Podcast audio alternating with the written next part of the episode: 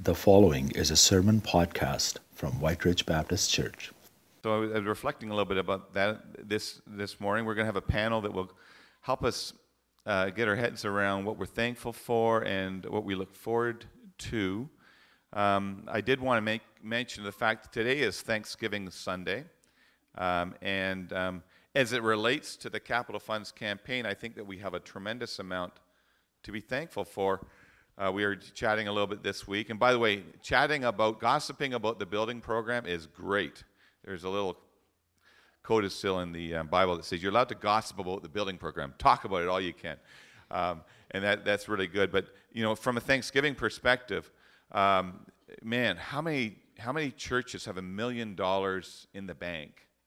Um, how many churches have the building and have a number of, uh, more than one church who is actively looking to, to maybe move in when we leave, and that this building and these premises can continue to be used to the glory of God. That's just fantastic. Um, the unity in our congregation is fantastic as it relates to this. Uh, the, um, the, just a feeling of peace as we go forward. And um, our pastoral staff, I, have been working a little bit closer with them in the last little while. They rock. Like they were really, really great. And um, they've been really giving it their all as, as, it relates to this program. So many things to be thankful for. You could probably popcorn a bunch of more more of those things this morning, but we don't have time because we have some lovely people with us at our game show event, and we have um, uh, Cody and Krista and Ria, um, all great people. I'm going to say really nice things to Ria because I wasn't as nice to her in the first service and I've, I've heard that she has a very long memory. So, but we're going to start with Cody.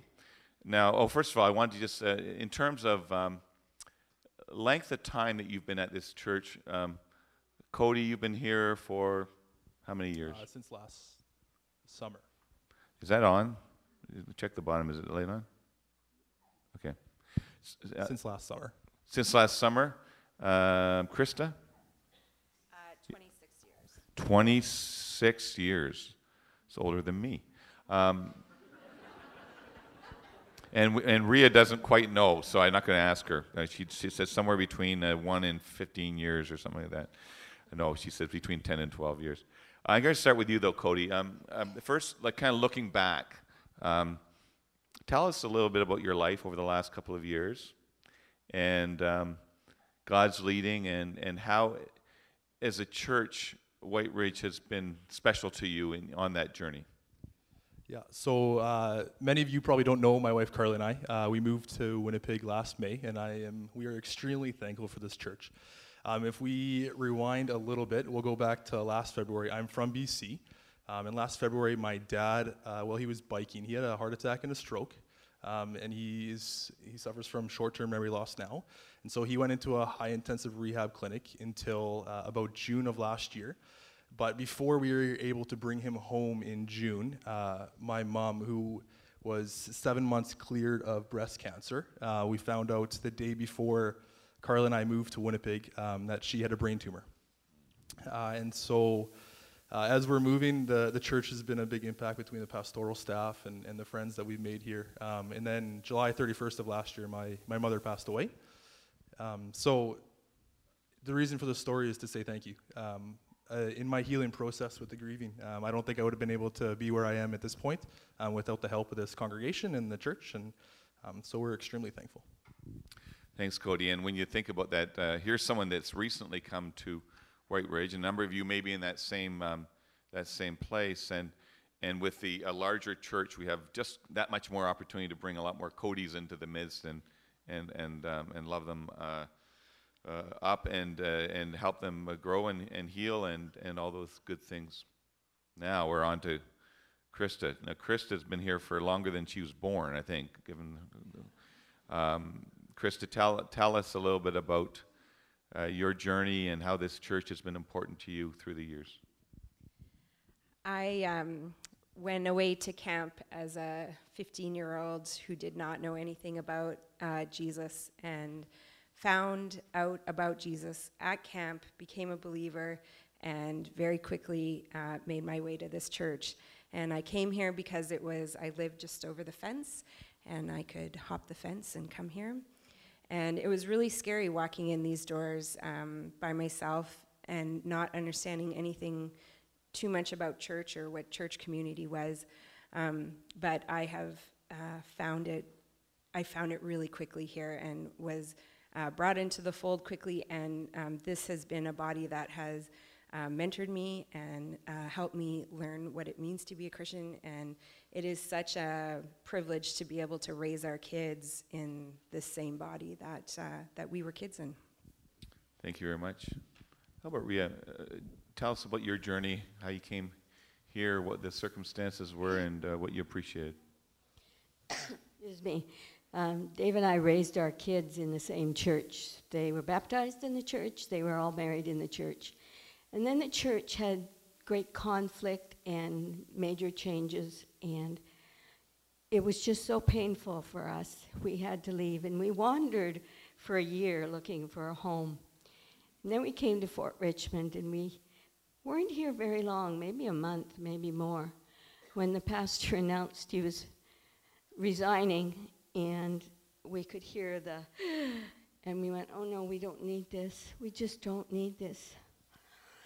And then a couple of weeks later, Kevin and Mark Coop got up and did a beautiful, beautiful um, playlet about you're on one side of this and I'm on the other side of this understanding, but we are friends, we're Christians, we love each other, and we're going to work this through together.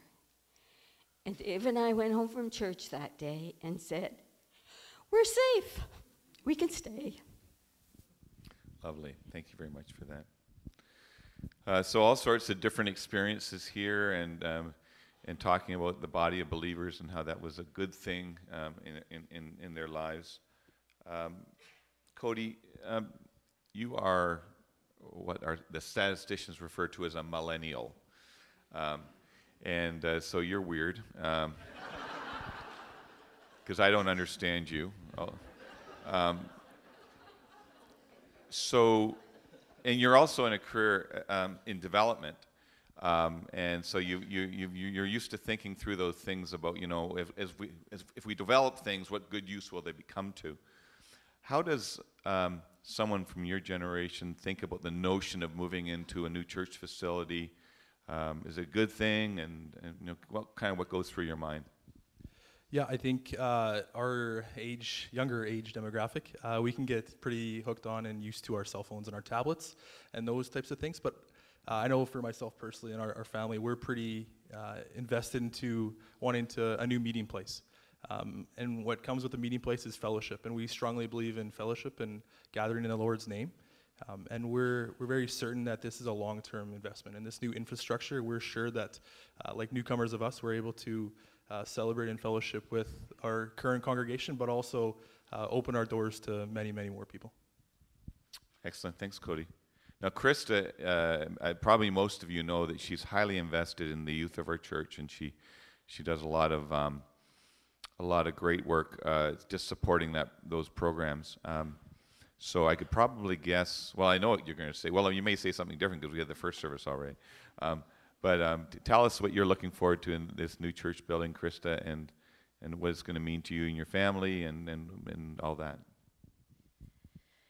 Yeah, like as far as um, youth goes and the, the chances that we've had to dream about new spaces and the ministries that can happen in those spaces, it's so exciting. And, um, and we are really excited about that and looking forward to that. As a family, we, um, and in our small group, we talk about what this looks like, what this process looks like, what's our piece in the process. And um, we realized that um, Terrence's parents were about the same stage of life that we were at, that we're at now, yeah. when they moved from Grant Park and came here. And um, there's so many unknowns, and it's kind of scary for us um, because it's a big, it's a big thing, right? Um, but when I look at the faithfulness of Terrence's parents and just the obedience that they took in coming here, um, and knowing that I was a girl who could hop the fence and come here and really get to know Jesus um, because of the steps of obedience that they took, uh, I want to do the same thing for our kids. And so I'm really excited to see um, a place where our kids can really grow in their faith. And um, yeah, that's what I'm excited about is watching the next generation. And I know that our calling is to be obedient in each step because they're watching. Perfect. Thank you very much. Well, we're leaving the last word to Ria. And uh, Ria, uh, someone in your age group, as you think uh, forward to a new church building, what, what goes through your mind? It's interesting, age group. Dave said to me between services, You do realize you're representing the old folks. Thanks. I did, I did not mean that. no, but you said it. I'm, I'm I tried really, so hard. I'm really very excited about this because to me, this is an unknown adventure. And it's up to us to obey and to follow God's leading as He takes all of us, the congregation, the building, the community, into a whole new way of ministry, expanded ministry. And because I'm so old, I may not live to see it all, but I really anticipate a lot of great and wonderful godly things happening in this church. That's wonderful. Thank you very much to the panelists.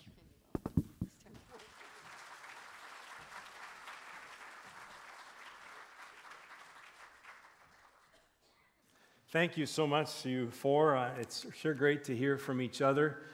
You know, we, uh, we're walking through this whole journey together, and yet, if we don't hear from each other, we, we don't get to receive the encouragement and the um, exhortation and, and some of the advice that we can give each other.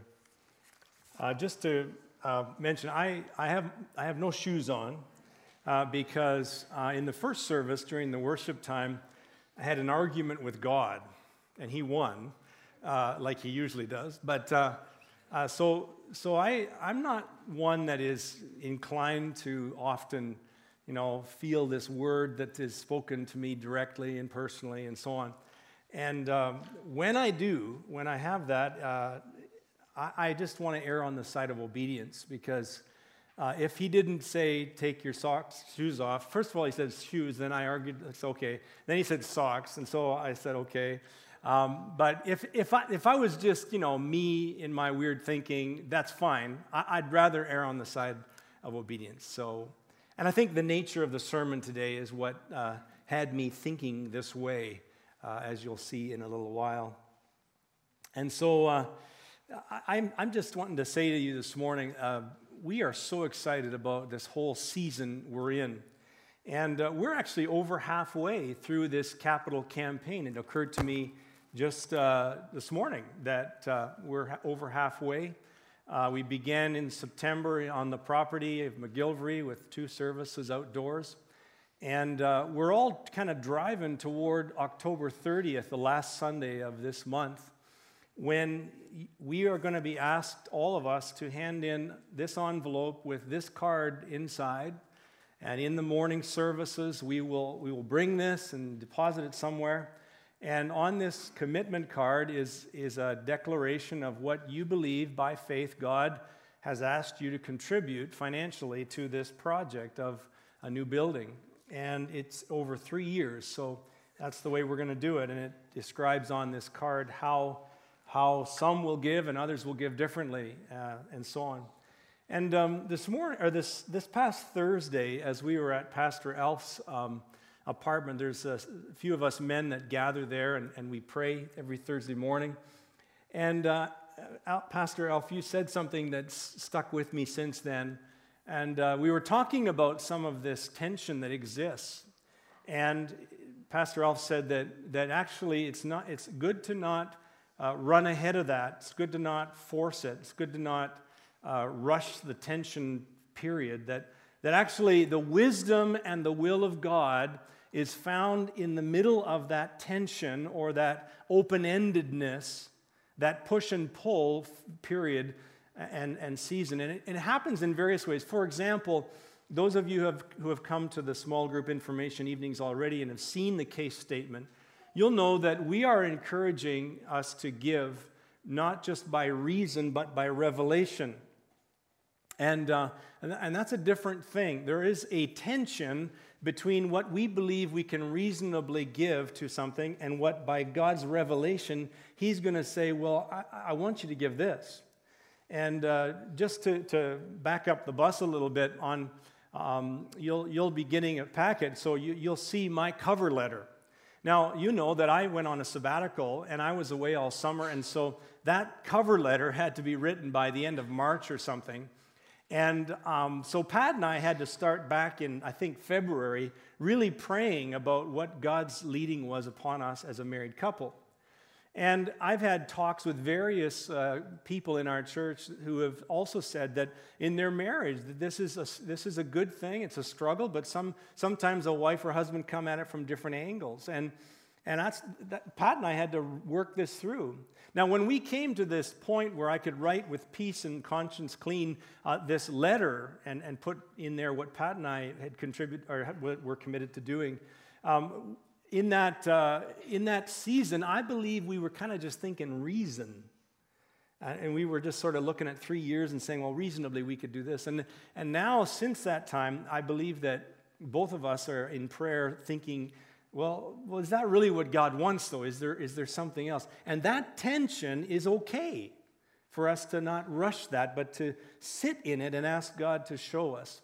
So, not only is there a tension between reason and revelation, but sometimes there's a tension in the family between husband and wife. That's an okay thing. Don't rush it. Nobody is forced here. We should all come to, to peace in God about what He is asking us to give.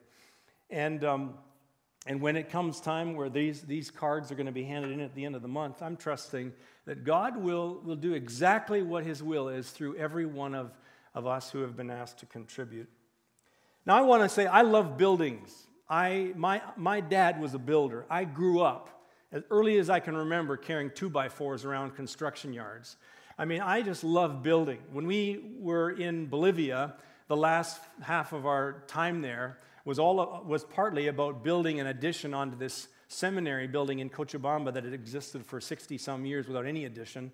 And, and I got to do that, I supervise uh, on behalf of our mission and so on. And I love that. But when, I want to tell you that every time I go back to Bolivia, it is not a building that is the legacy of Terry and Pat Jank in Bolivia. What is, what is our legacy and what fills our hearts with absolute joy is when we meet up with students that are pastors now and leaders of different ministries, and we see them married and walking with the Lord and, and being fruitful. That is what gives me joy. And I tell you, I transfer that same attitude here in this church family. If God leads us to go ahead and build a building, I'll be excited. I love building. But if God leads us some other path, you know, what it's all about is building the people of God. And I rejoice to see people involved in Jesus' name in his kingdom work. And so that is, uh, that is my encouragement upon you. May God lead us together as we get ready for this day of commitment and all the things he has for us. Let's pray together. Father, our God, we come to you that the God that is the beginning and the end. And Lord, we come to you with our hearts uh, filled with you today and joy, thanksgiving. We've got so much to be thankful for. And right now, Father, I just ask you to uh, help all the sharing that is going on and all of our efforts to, to communicate and to be on the same page as a church body. Help them to result in us really, really knowing your leading. Father, we, we really want your leading upon us. And God, we're not just praying for dollars that are pledged, we're praying, God, for souls to be saved.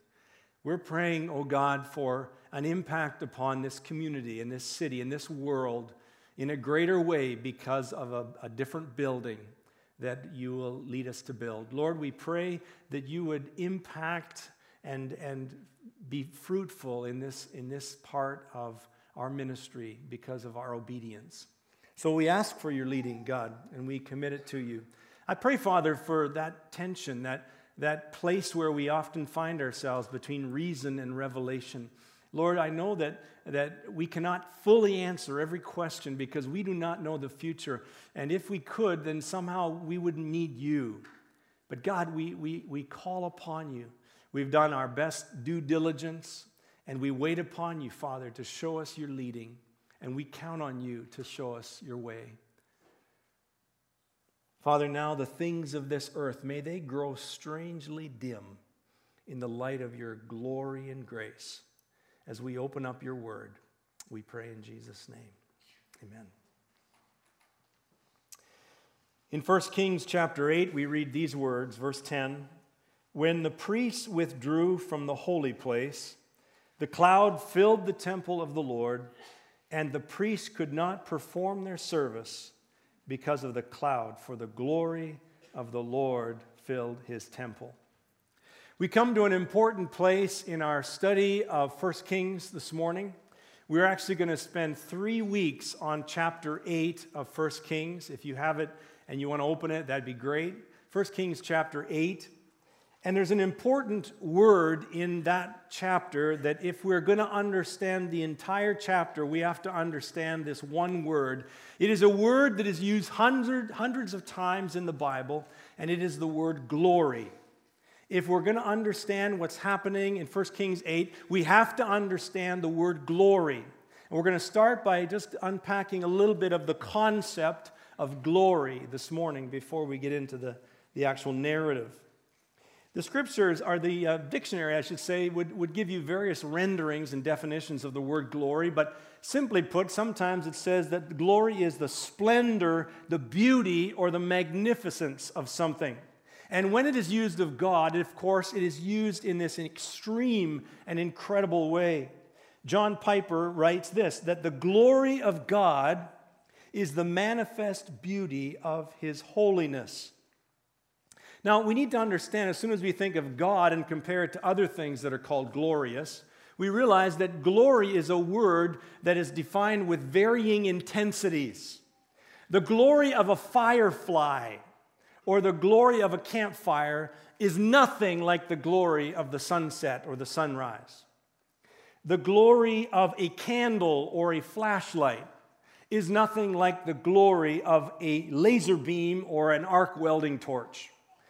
Glory is in varying degrees. And when we use the same word of God, we obviously are co- talking about an infinite glory that is beyond fully comprehending.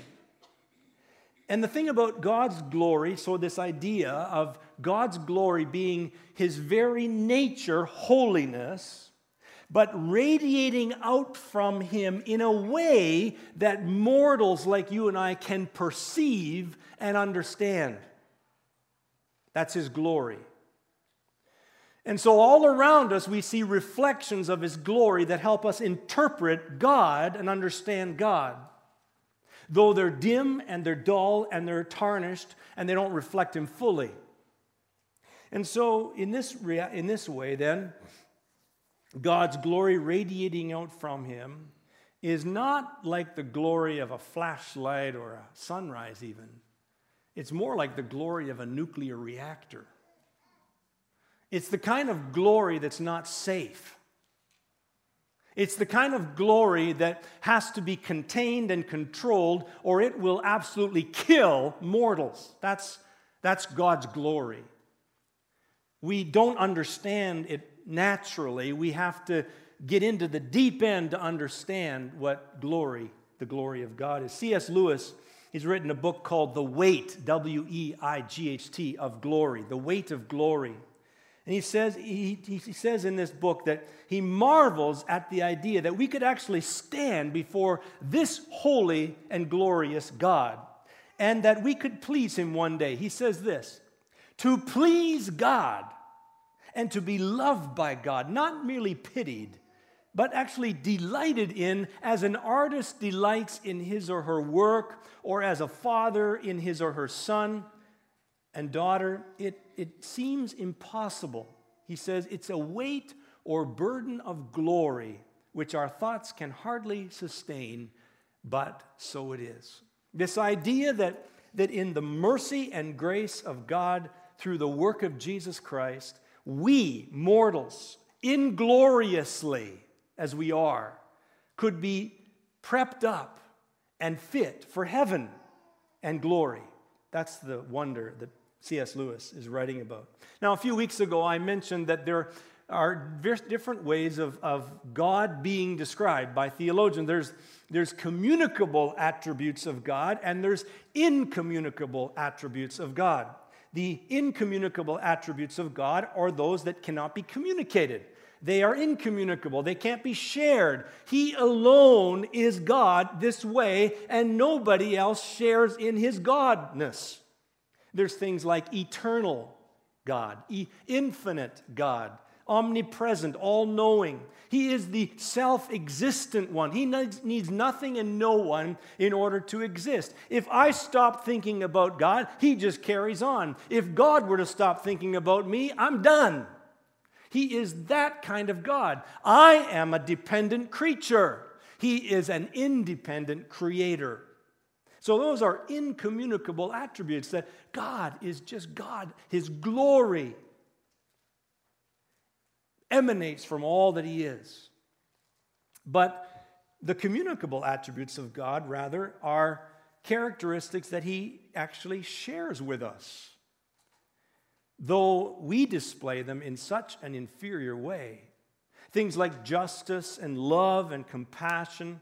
And the difference is not just the intensity of God compared to us, puny mortals, but rather the origin of these attributes as well. The origin of all these attributes that we share because we are created in the image of God and therefore share that God attributes they are all originating in God Himself.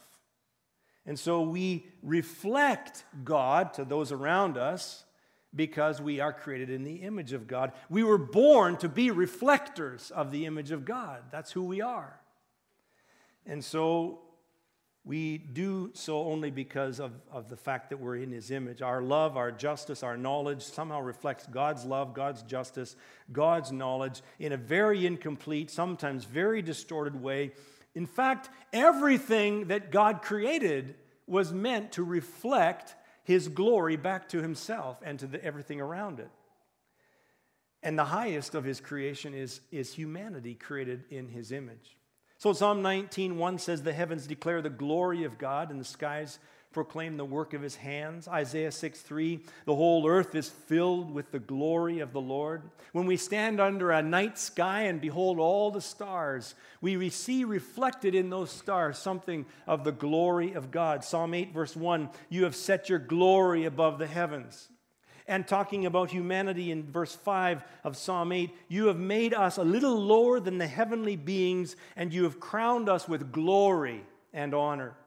Isaiah 43 7, that we were created for his glory, to bring God glory by reflecting him. In Hebrews chapter 1 verse 3 it says about Jesus Christ that the son is the radiance of God's glory, the exact representation of his being. So in Jesus Christ we see exactly, purely, perfectly who God is. That's who Jesus Christ is. You and I are absolutely dim, dull, tarnished reflections of that holy purity of the glory of God. And yet we are reflections. And Paul says in 2 Corinthians 3:18 that we all with unveiled faces reflect the Lord's glory are being transformed into his likeness with ever increasing glory. We are in that process. The Bible calls it sanctification. And so with that basis of a kind of a grounding of the idea of glory, let's now take a look at the scripture in 1 Kings chapter 8. And we're going to look at two questions that I want to answer this morning. The first question is What happened before the glory of the Lord filled his temple? So, those are like prerequisites for the filling of his glory in his temple. What, are, what happened before? And then what happened after the glory of the Lord filled his temple? The first thing we see before the glory of the Lord filled the temple is that everything, everything holy, was brought into the temple and put in its place. You'll notice it in verses 1 to 9 of chapter 8. And in that list, in that, in that uh, portion of Scripture, the, the key piece of furniture was the Ark of the Covenant. Now, what was the Ark of the Covenant? If you go back to Exodus 25, you'll read that the Ark of the Covenant was a box made of acacia wood and it was overlain with pure gold. It was four, about four feet long, two and a half feet high, and two and a half feet wide, approximately. And inside the Ark of the Covenant was, was two stone tablets that God gave to Moses on Mount Sinai. And the Ten Commandments were written with the finger of God on those two stone tablets. That was inside the ark. And over top of the ark was a cover, also overlain with gold, pure gold, the atonement cover. Now, inside as well, in that place, there were two huge structures carved that were also uh, enormous. They had a, a wingspan of 15 feet, two angelic cherubim, and one on, on each end, the, the one touched the edge of the inner sanctuary, and then over top of that ark, and then the other one, the tip of the wing just barely touched and then it touched the other wall. And underneath that place, underneath that place was where the Ark of the Covenant sat. And in that place was where God met with his people.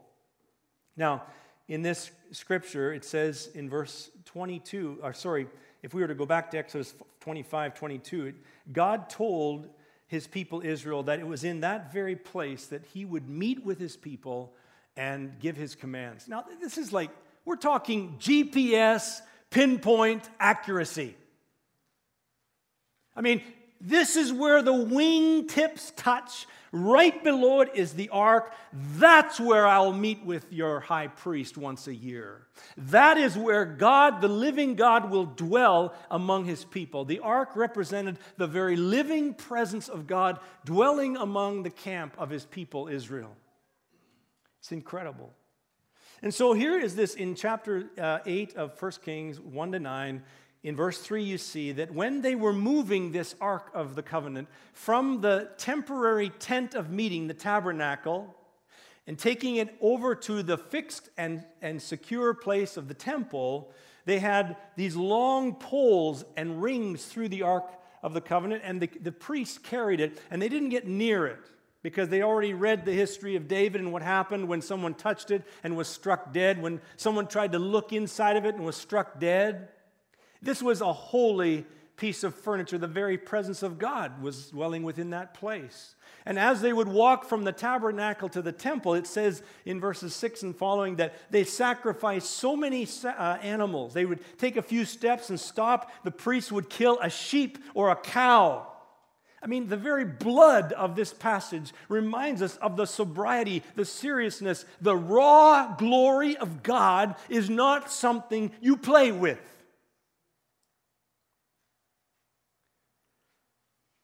And so in these scriptures, it says in verses 6 to 9, they brought the Ark of the Covenant into the Holy of Holies. They placed it under the wings of the cherubim. They backed out and they closed the curtains. They waited. What an incredible moment this must have been. Everything holy furniture, basins, lampstands, utensils, trays, everything holy was brought into the temple and put in its place. In verse 10, it says that we read that when the priest withdrew from the holy place, then the cloud filled the temple of the Lord. Verse 11, and the glory of the Lord filled his temple. Now, what does this have to do with us? well, as we've talked about, we are the temple of the living God. We've been talking about that. In the New Testament, we are talked about as the temple of the living God. If Christ has washed away your sin, if you have received him and you know him, he died on the cross in your place.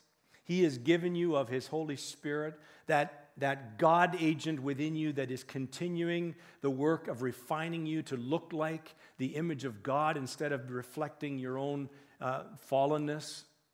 And, and if you're in that, you're, you're a temple of the living God. And so, as temples, we have to have these two things happen to us as well. Everything in our lives has to be dedicated and put in its place, and every one of us must withdraw in humility from the limelight so that God can have his place. These two things have to happen if you're going to be filled with his glory. If you and I are going to reflect the glory of God the way he created us to reflect, then, then two things have to happen. Number one, everything about your life has to be put in its proper place. And Every one of us has to withdraw in humility before this God who deserves all the attention, all the glory, and all the credit for anything good that happens among us. What does that look like? Well, for everything in our lives to be dedicated as holy and put in its place, it means we bring to God everything about us and we bring it in obedience. We, we bring our bodies, whether they're healthy or not, we bring our bodies. We bring our families, we bring our possessions and our pride, our jobs and our homes, our money, our pleasures and leisures, our time and our talents. We bring it all into this temple with everything that God's got and we put it in its place. Now, what does it mean to put it in its place? It means that you get God's priority system figured out, God's value system. You figure it out that, that God's children that He's given you to, to nurture for 20 years or so are more important than your recreation or than your pastimes, so you put it in its place. You put children above that stuff. And then you, you look at your life in God and you say, Jesus is, is on the throne, and nothing can usurp, eclipse, or, or send him off because he's got to be in his place and everything else holy is in their places. It's no small thing to do an inventory like that and surrender completely to God. And for every one of us to withdraw so that God can have his place in our lives or in this church, it means that there are no heroes. There are no superstars. There's no American Idol at Whyte Ridge Baptist Church. There's no Canada's Got Talent in this whole thing. There's none of that exists because all that matters is God. There's no heroes. We all withdraw so that he can have the full glory, right? John the Baptist had it right. Remember, John the Baptist compared his role like that of a best man compared to a groom. He says this in John chapter 3 verse 29, the bride belongs to the bridegroom. The friend who attends the bridegroom waits and listens for him and is full of joy when he hears the bridegroom's voice. That joy is mine and it's now complete. He must become greater, I must become less. Can you imagine have you ever can you imagine going to a wedding and witnessing the best man flirting with the bride? Can you imagine going to a wedding and the maid of honor is, is, is strutting around and taking away from the glory of the bride? See, John the Baptist says, I, I got to decrease and he's got to increase. That's the role that we're in. And so, in the church of Jesus Christ, that's the way it has to be. We have to withdraw before his glory will come when God has his rightful place, when everything is at his disposable, disposal, when every, everyone is withdrawing and letting him get the glory, then he gets the glory and we get the joy. And at the end of the capital campaign as well. At the end of the capital campaign, certainly God is going to lead some to contribute tons of hours in volunteer work, and others very few. And God is going to lead some to give more money than others will give or able to give. What does it matter? Well, no one's going to know either of those, hardly. I guess we might know a little bit of the hours. But we're not going to know that stuff. And, and the fact is, we don't care to know. Because you see, all that matters is that God gets the glory, because no heroes in this place. No heroes. Well, the second question they need to answer is what, what happens after the glory of God fills the temple? In verse 11, it says that the priests could not perform their service because of the cloud, for the glory of the Lord filled his temple. Service and ministry cannot continue as usual when God fills the, place. When God comes in glory, we can't just carry on business as usual.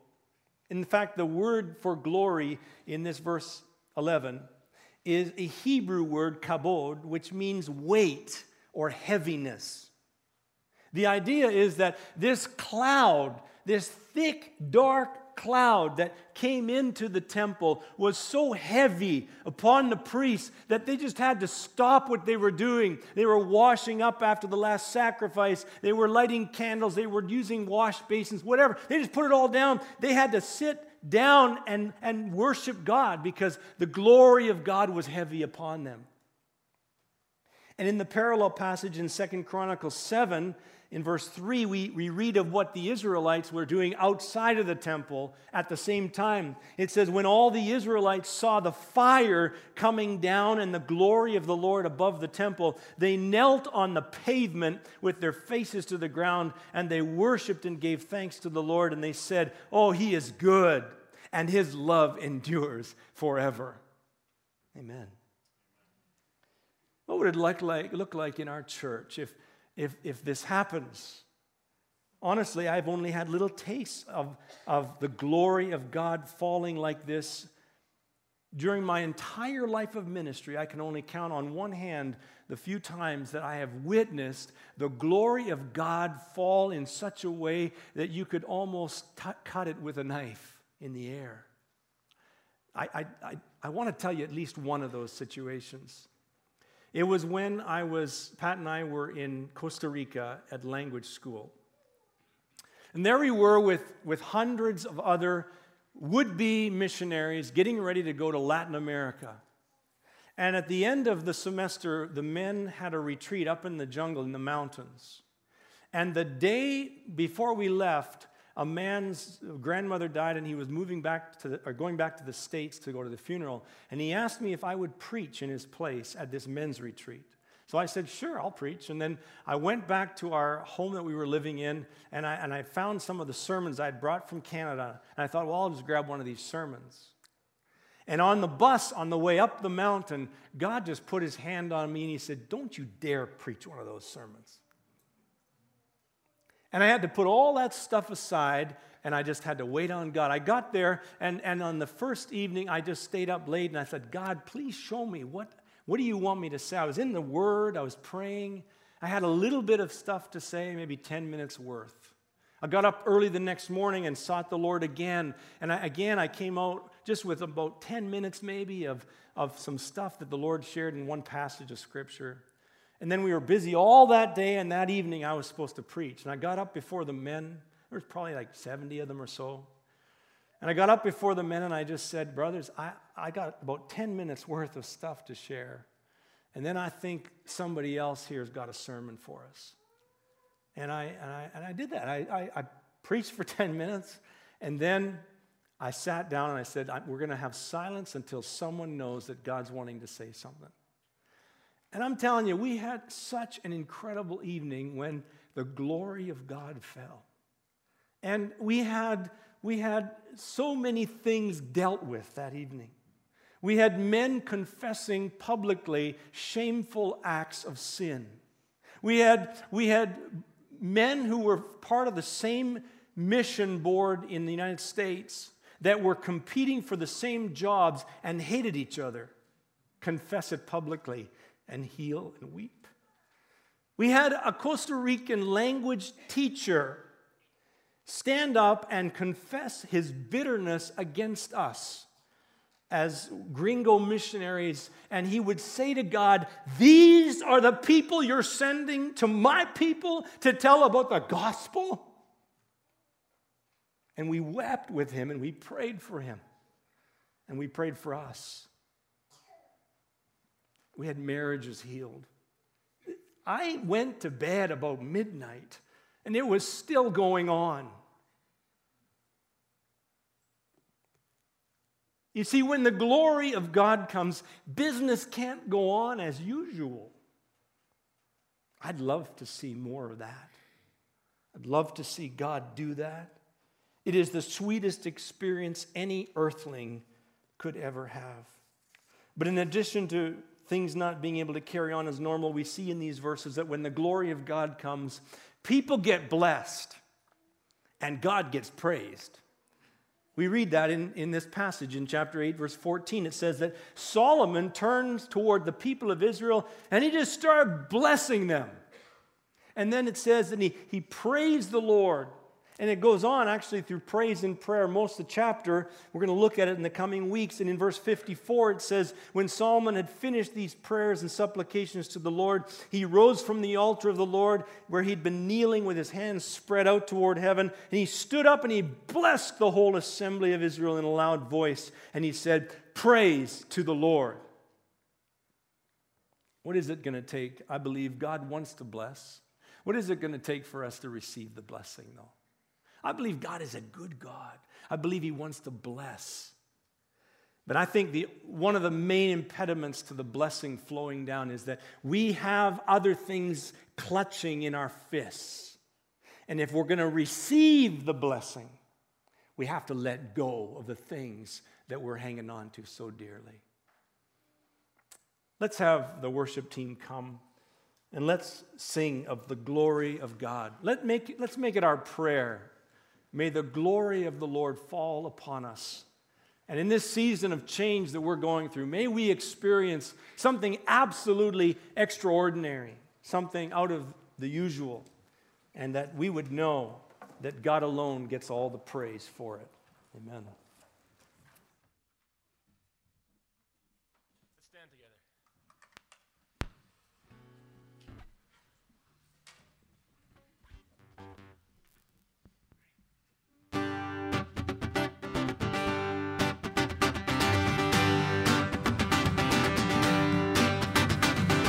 Glory of the Lord rise among us. Let the glory of the Lord rise among us. Let the praises of the King rise among us. Let it rise. Oh, let it rise. Let the songs of the Lord rise among us. Let the songs of the Lord rise among us. Let the praises of the King rise among us. Let it rise. Oh, let it rise. Oh, let it rise. Amen. Oh, let it rise. Let the glory of the Lord rise among us. Let the glory of the Lord rise among us. Let the glory of the Lord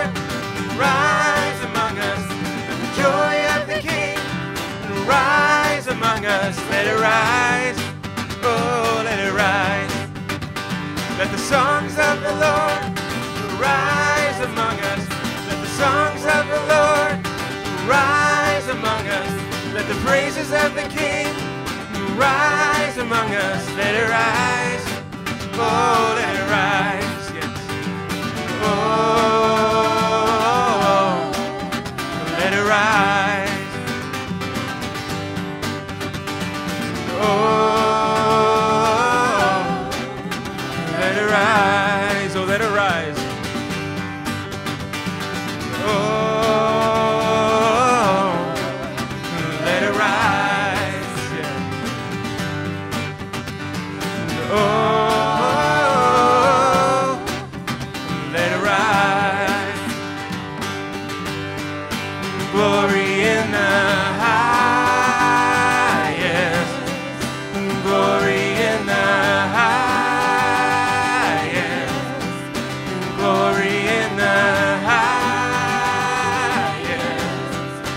to you, Lord.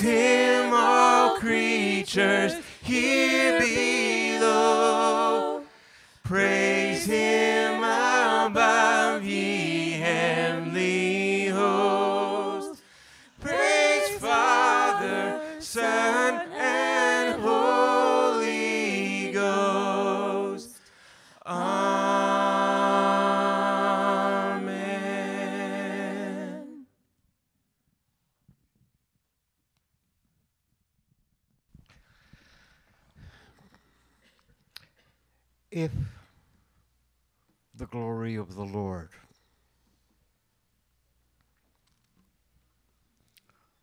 comes into our lives, everything changes. Everything. I mean, everything. And the change is scary. It's threatening, but it's fantastic. One of the tragedies of our churches is we've made our churches so safe, there's no change.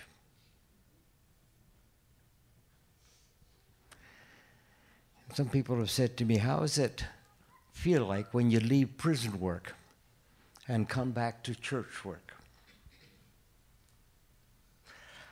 And in prison work, we deal with the dirty, we deal with the rough, we deal with the absolute garbage of life. But as we do, and as we shovel out all the horrible stuff, we taste the glory.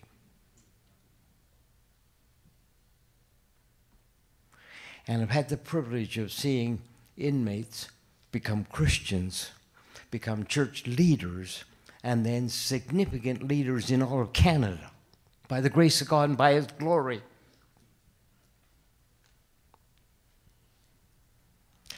And empty churches struggle because they're afraid of change. And my wife and I have felt very sad that we've chosen in Canada not to seek the glory of God in our midst. It's safer just to play church. Oh God our Father,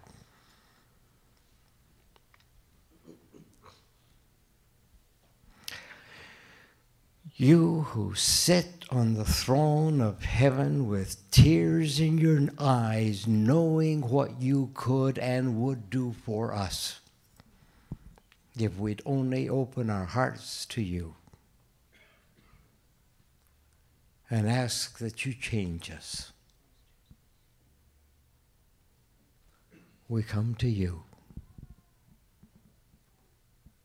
and ask, Oh God, O God, may your glory touch our hearts this week. Amen.